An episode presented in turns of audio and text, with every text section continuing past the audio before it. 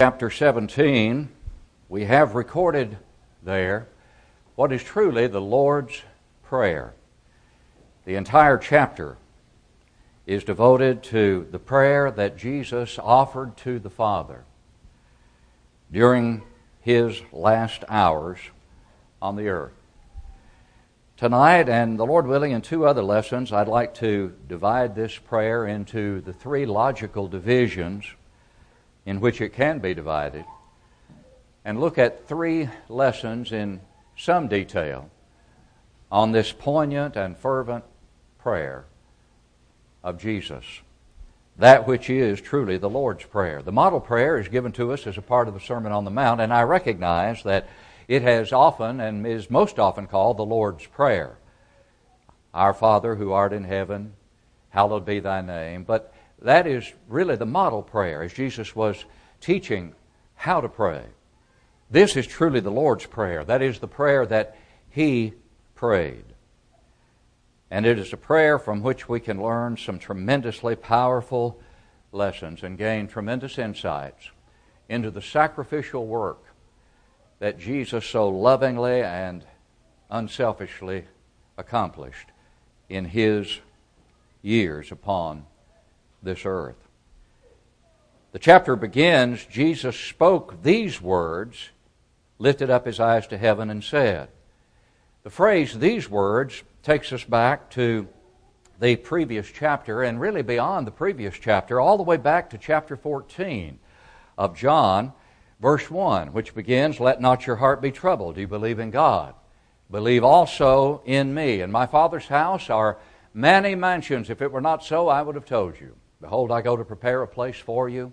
And if I go to prepare a place for you, I will come again and receive you to myself, that where I am, there you may be also. And then Jesus continued to encourage a group of despondent disciples during his last hours with them on earth as he was about to leave them. And in that upper room where the Passover was observed and where the Lord's Supper was instituted, after these sayings to these disciples, Jesus offered this prayer. He offered it aloud, not simply in his mind, but he verbalized it. We know that from verse 13, which says, But now I come to you, and these things I speak in the world, that they may have my joy fulfilled in themselves. And so he offered the prayer to the Father, and in so doing, it was some of the final admonition as well, from which the disciples who were participants in this prayer, who heard this prayer being verbalized by the Lord, were able to gain, hopefully, strength and comfort and encouragement for a future of trial, a future of tribulation, but ultimately triumph. And even though the words that were spoken in John chapters 14 through 16 were spoken in the shadow of the cross, those words ended in triumph. They ended in a triumphal manner. Listen to verse 33 of John 16. These things I have spoken to you, that in me you may have peace.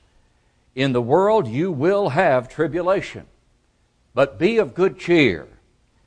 I have overcome the world. I have overcome the world. A very positive note upon which to end all of that beautiful, marvelous, unmatched teaching that no other human being could have ever given, as did the Son of God in those three chapters.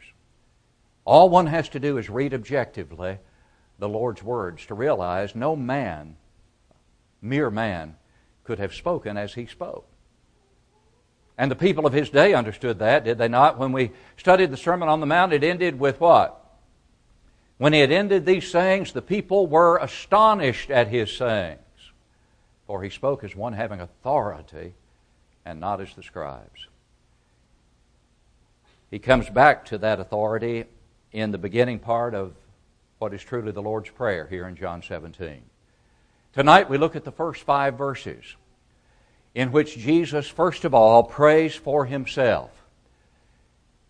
Next week, the Lord willing, we will look at verses 6 through 19, in which the Lord prays for his disciples, the apostles, those 11 who were left with him at this time, and one who would be chosen to replace the one who had already gone out to do that awful deed of betrayal.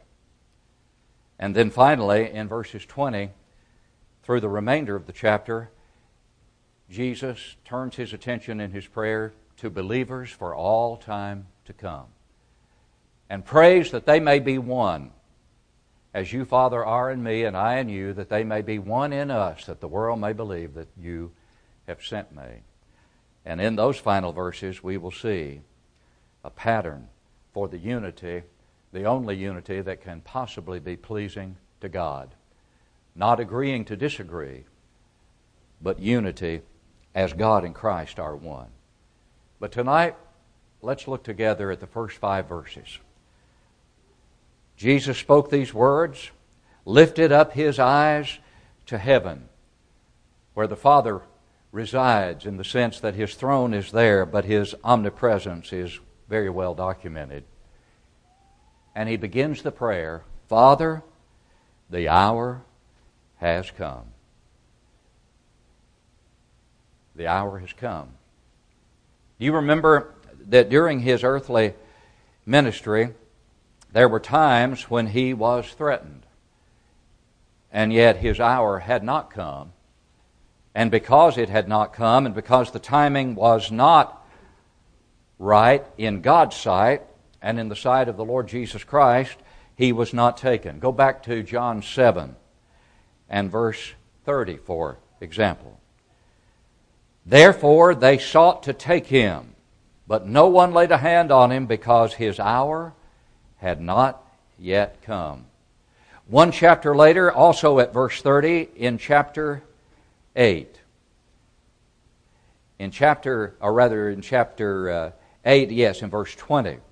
In chapter 8 and verse 20. These words Jesus spoke in the treasury as he taught in the temple. And no one laid hands on him, for his hour had not yet come. John 7, verse 30, John 8, verse 20. These are two examples where Jesus was not taken at that time because his mission had not been fulfilled. His work was not finished. The time was not right. His hour had not come. But here, as Jesus prays to the Father, he understands and appreciates the hour has now come. It is just but a short, very short time away. But you know, in this statement, we also see something about which we've spoken in times past about part of the pain of Jesus that he suffered, not just on Calvary physically, not even the, the agony of of being taken, as it were, from the Father for a period of time in the sense that he was not under disapproval by the Father, but that he bore the sins of all mankind for all time to come and all past sins on his sinless shoulders alone. There was another pain about which we have spoken, which you may remember, and that was the pain of anticipation. Pain of anticipation of all of that. He knew he knew before it occurred that it was coming. And when we talked about that, if you may recall in times past, we asked the question how would you like to know the future?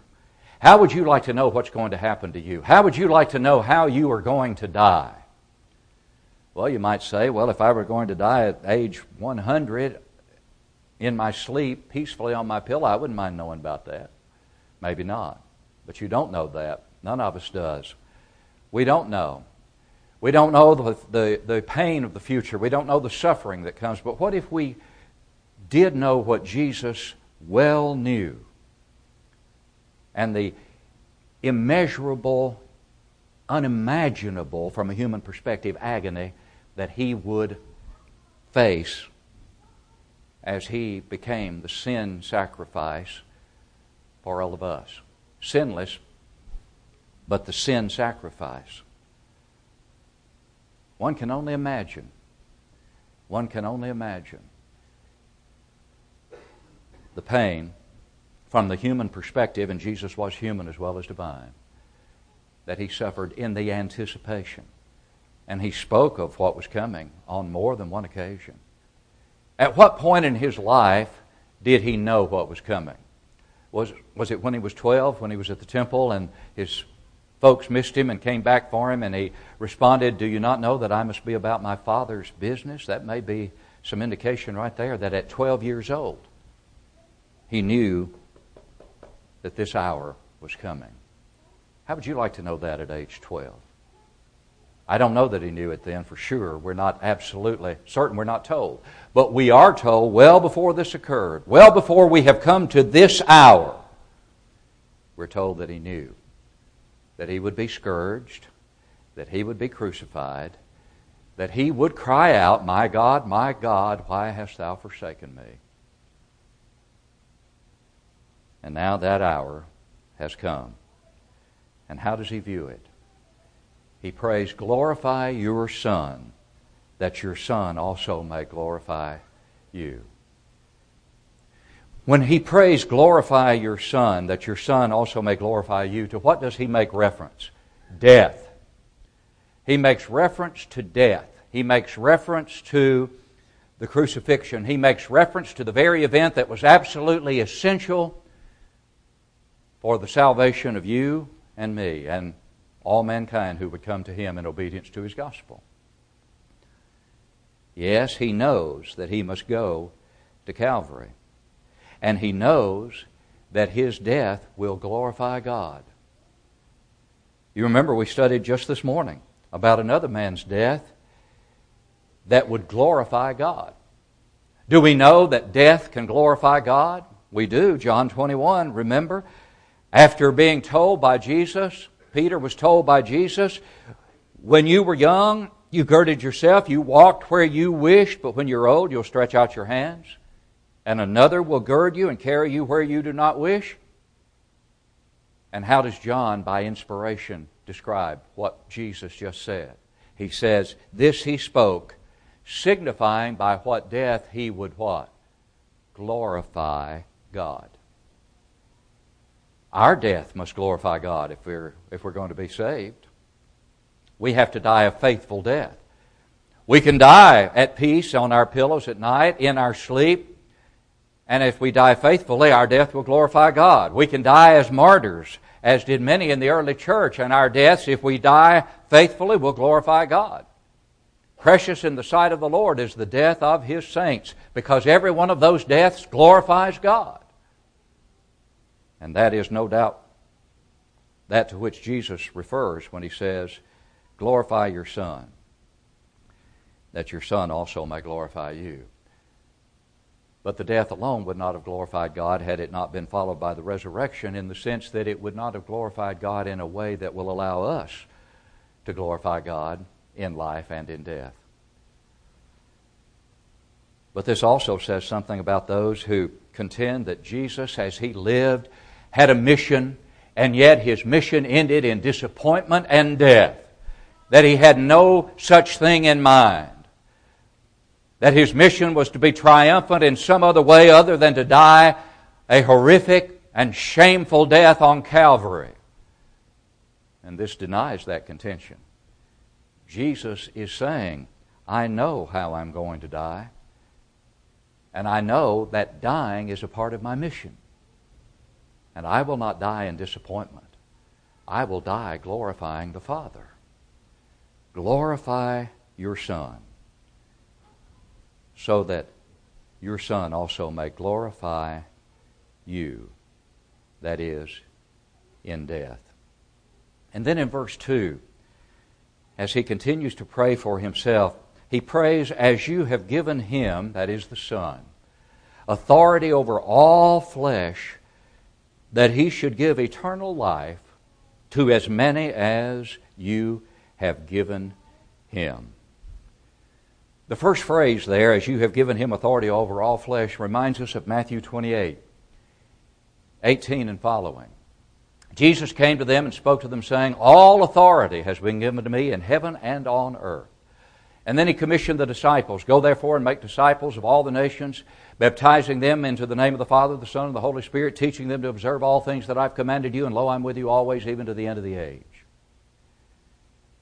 But when he said, All authority has been given to me in heaven and on earth, that is equivalent to this statement, as you have given him authority over all flesh. And it is a reminder that while all flesh will never submit to that authority, in fact, most of flesh will never submit to that authority tragically. Nonetheless, he still has that authority. And one day, when day is no more, all flesh will recognize that authority. Every tongue shall confess, and every knee shall bow. Tragically, those confessions and those prostrations will come at a time when they can benefit nothing. To those to whom he has not given eternal life. And to whom does he give eternal life? As many as you have given him. Only those who have been given to Christ by the Father will ultimately have eternal life in reality. And only those who have been given to the Christ by the Father have the promise of eternal life now. And that is you, if you're a Christian. They are those who are Christians. But the key question that arises is how does God give Christ disciples? How does He give Christ disciples? Well, He gives them disciples by obedience to the gospel. It's not some arbitrary Calvinistic uh, approach to predestination, as the Calvinists contend, but it is rather given to those who become obedient to his will. In John chapter 3, in John chapter 3, at verse 35, the Father loves the Son and has given all things into his hand. But then verse 36 says, He who believes in the Son has everlasting life. God has given all authority to Jesus, but verse 36 of John 3 reminds us that he who believes in the Son has everlasting life, and he who does not believe the Son shall not see life, but the wrath of God abides on him. And believes there is in that present active indicative tense that means he who keeps on believing in the Son has everlasting life. He who stops believing in the Son no longer has everlasting life. Therefore, it is not everlasting life that those who obey the gospel are given in reality, and that it cannot be forfeited or that it cannot be taken away, as some contend, again, with the once saved, always saved doctrine. But just the opposite is the case. He who keeps on believing keeps on having everlasting life. The reverse of that has to be true. He who stops believing stops having everlasting life. And we have looked at some corollary passages that make it abundantly clear that eternal life is given to the obedient believer in promise and not in reality with no possibility of forfeiting that eternal life. Listen to 1 John 2:25. John writes, "This is the promise which he promised us, eternal life." This is the what? This is the promise which he promised us. What is it, John? Eternal life. Paul writes in Titus 1 and verse 2 that we live, in effect, in hope of eternal life, which God, who cannot lie, promised before time began. In hope of eternal life, which God, who cannot lie, promised before time began. Perfectly harmonious with John's writing. But think about the word hope, and we've talked about it before in hope of eternal life. Do you hope for something you already have? If it is the case that once I'm saved, I'm always saved, meaning I have eternal life here and now, and nothing can change that, then I don't live in hope of eternal life. I cannot live in hope of eternal life. I already have it, and I cannot hope for something I already have. And yet, Paul, by inspiration, says it is in hope of eternal life that we live. And the same writer said what in Romans 8:24? We're saved by hope. But we do not hope for that which we already have. An inspired man made the argument, not a fallible preacher. A fallible apostle, yes, from the standpoint of his life, but not from the standpoint of his writing. And so, when Jesus says, that he should give eternal life to as many as you have given him. How does he give them to Jesus? Through teaching and obedience to the teaching. And the eternal life that is given is a promise, not an absolute reality.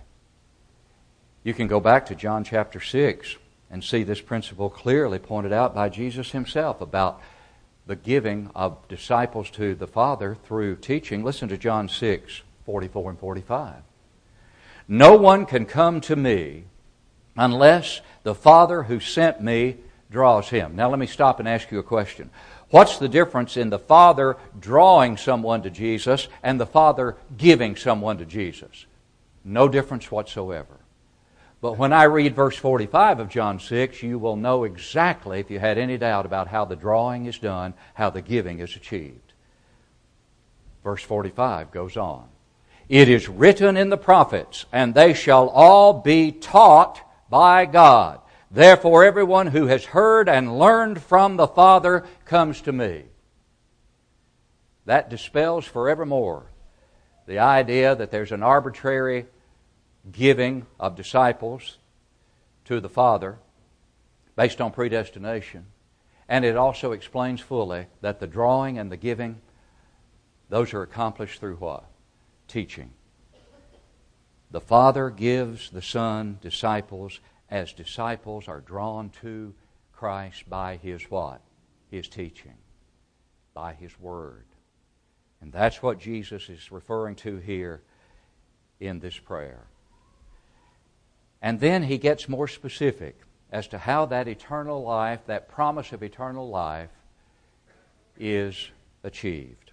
In verse 3, as the prayer continues, and this is eternal life, that they may know you, the only true God, and Jesus Christ, whom you have sent. Now he gets specific as to how the eternal life or the promise of eternal life is obtained. It comes through knowing you, Jesus says, by knowing the Father. But how does one know the Father? What is the means by which we come to know the Father? The answer is the Son. And you remember, again, you remember again in this same gospel account, John's account, when Philip Back in John 14, in this same context in which Jesus was giving these words right before the prayer, Philip said to him, Lord, show us the Father, and it is sufficient for us. And how did Jesus respond? He said, Philip, have I been so long with you, and yet have you not known me, Philip? He who has seen me has seen the Father. So how can you say, Show us the Father?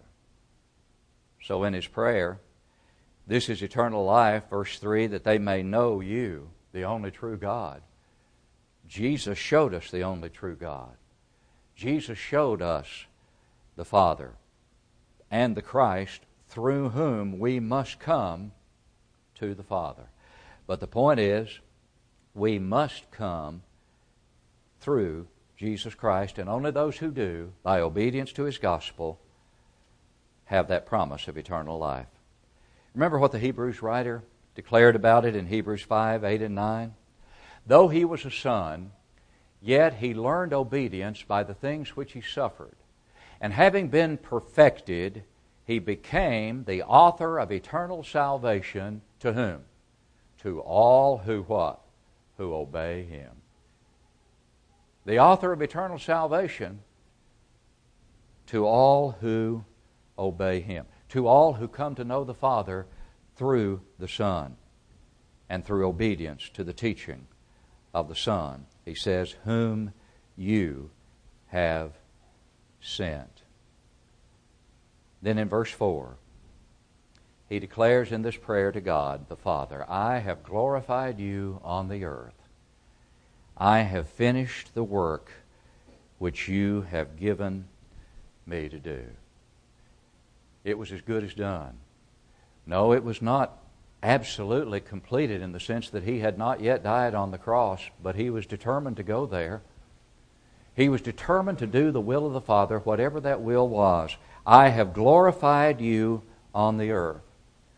I have finished the work which you have given me to do. I recognize that one of the seven sayings from the cross was, It is finished. That's when it was literally finished. But here is expressed as though already accomplished because of the determination, the perfect determination of Jesus to do the will of God. And I recognize that as he agonized and sweat literally drops of blood in the Garden of Gethsemane, that he prayed three times, Father, if it be possible, let this cup pass from me. But he quickly added, Nevertheless, not as I will, but as you will. And that's why he could pray here I have glorified you on the earth. I have finished the work which you have given me to do. There's no question about the fact that we're to follow Jesus if we are to be pleasing to God and to Christ, and if we're to have any hope of salvation. But in following Him, how do we do that?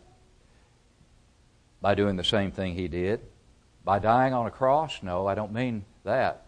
I mean by glorifying God while we live. And how do we glorify God while we live?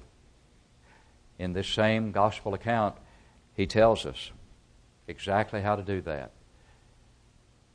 In John chapter 15, where he begins, I am the true vine, my Father is the vine dresser. Every branch in me that does not bear fruit, he takes away. And every branch that bears fruit, he prunes that it may bear more fruit. And then down at verse 8 in that exchange, he says, By this my Father is glorified, that you bear much fruit, and so you will be my disciples. I have glorified you on the earth. How do we emulate the Christ in glorifying God on the earth? By bearing much fruit. Much fruit. Jesus tells us how to emulate the Savior in glorifying God. We glorify Him when we're born again. We glorify Him when we live throughout our lives bearing much fruit for the Master. And finally, we glorify Him when we die. If we die in the Lord. And that's how we follow the Christ to glorify God and to, in effect, be able to say, I have glorified you on the earth. I have finished the work which you gave me to do. And we should well know what that work is because it is clearly defined throughout the Word. And then he prays for something that he had been without for about 33 years equality with God. And now, O Father, glorify me together with yourself, with the glory which I had with you before the world was. I'm coming home very soon, he sang. And when I get there, I want to be glorified with what I was so willing to lovingly sacrifice when I came to this earth to make salvation possible for all mankind. Did I have to give that up to begin with? No. Didn't have to, but I did. Suffered immensely. Lived without a place to call my own in terms of a home. Died the most cruel death anyone could possibly die. Didn't have to do it at all, but I did. And now I'm coming home. Glorify me together with. Literally, with indicates alongside. Put me back alongside you. And that's where he is. That's where he has sat down, according to the Hebrews writer, at the right hand of God. having once again what he so lovingly gave up ago, long ago. Philippians 2 6 through 11 is the obvious cross reference here, isn't it? Where the Apostle Paul writes about that sacrifice of equality with God. And in the second chapter of Philippians, beginning at verse 6, in that letter, the Apostle Paul speaks of that giving up of what literally was equality with God.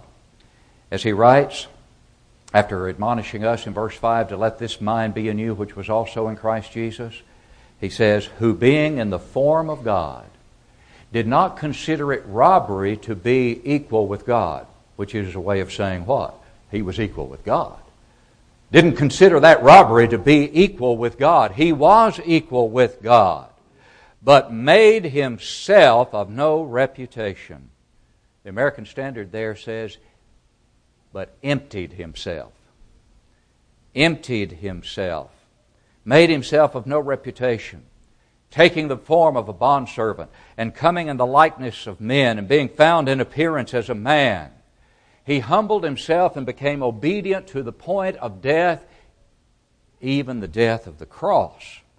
Now, verse 9. Therefore, God also has highly exalted him and given him the name which is above every name that at the name of Jesus every knee should bow, of those in heaven and of those on earth and of those under the earth, and that every tongue should confess that Jesus Christ is Lord to the glory of God the Father.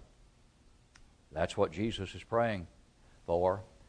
And at the time Paul penned those words in Philippians, he had gone home and his prayer had been answered and he was alongside the Father, reigning even now as King of kings and Lord of lords. And so ends this portion of his fervent and poignant prayer to the Father for himself. Next time, the Lord willing, we will see him turn his attention to those apostles whom he loved dearly and for whom he prayed fervently. Tonight, as we close these thoughts, can you say that your life is bringing glory to God?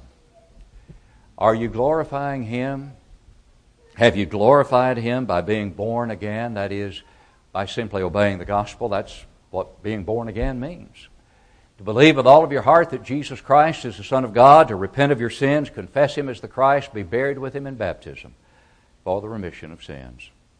And then you've been born again, not of corruptible seed, but of incorruptible by the Word of God, Peter says, which lives and abides forever. And if you have glorified God in being born spiritually, are you glorifying Him now as you live for Him? If not, then come home to your first love in repentance and confession of any sin that's public in nature.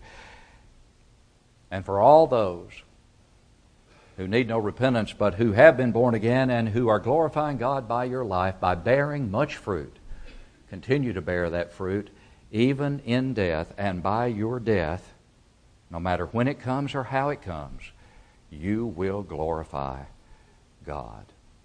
Is there any goal, any mission as great as the mission that has been given to every Christian to glorify the God of heaven? No, indeed.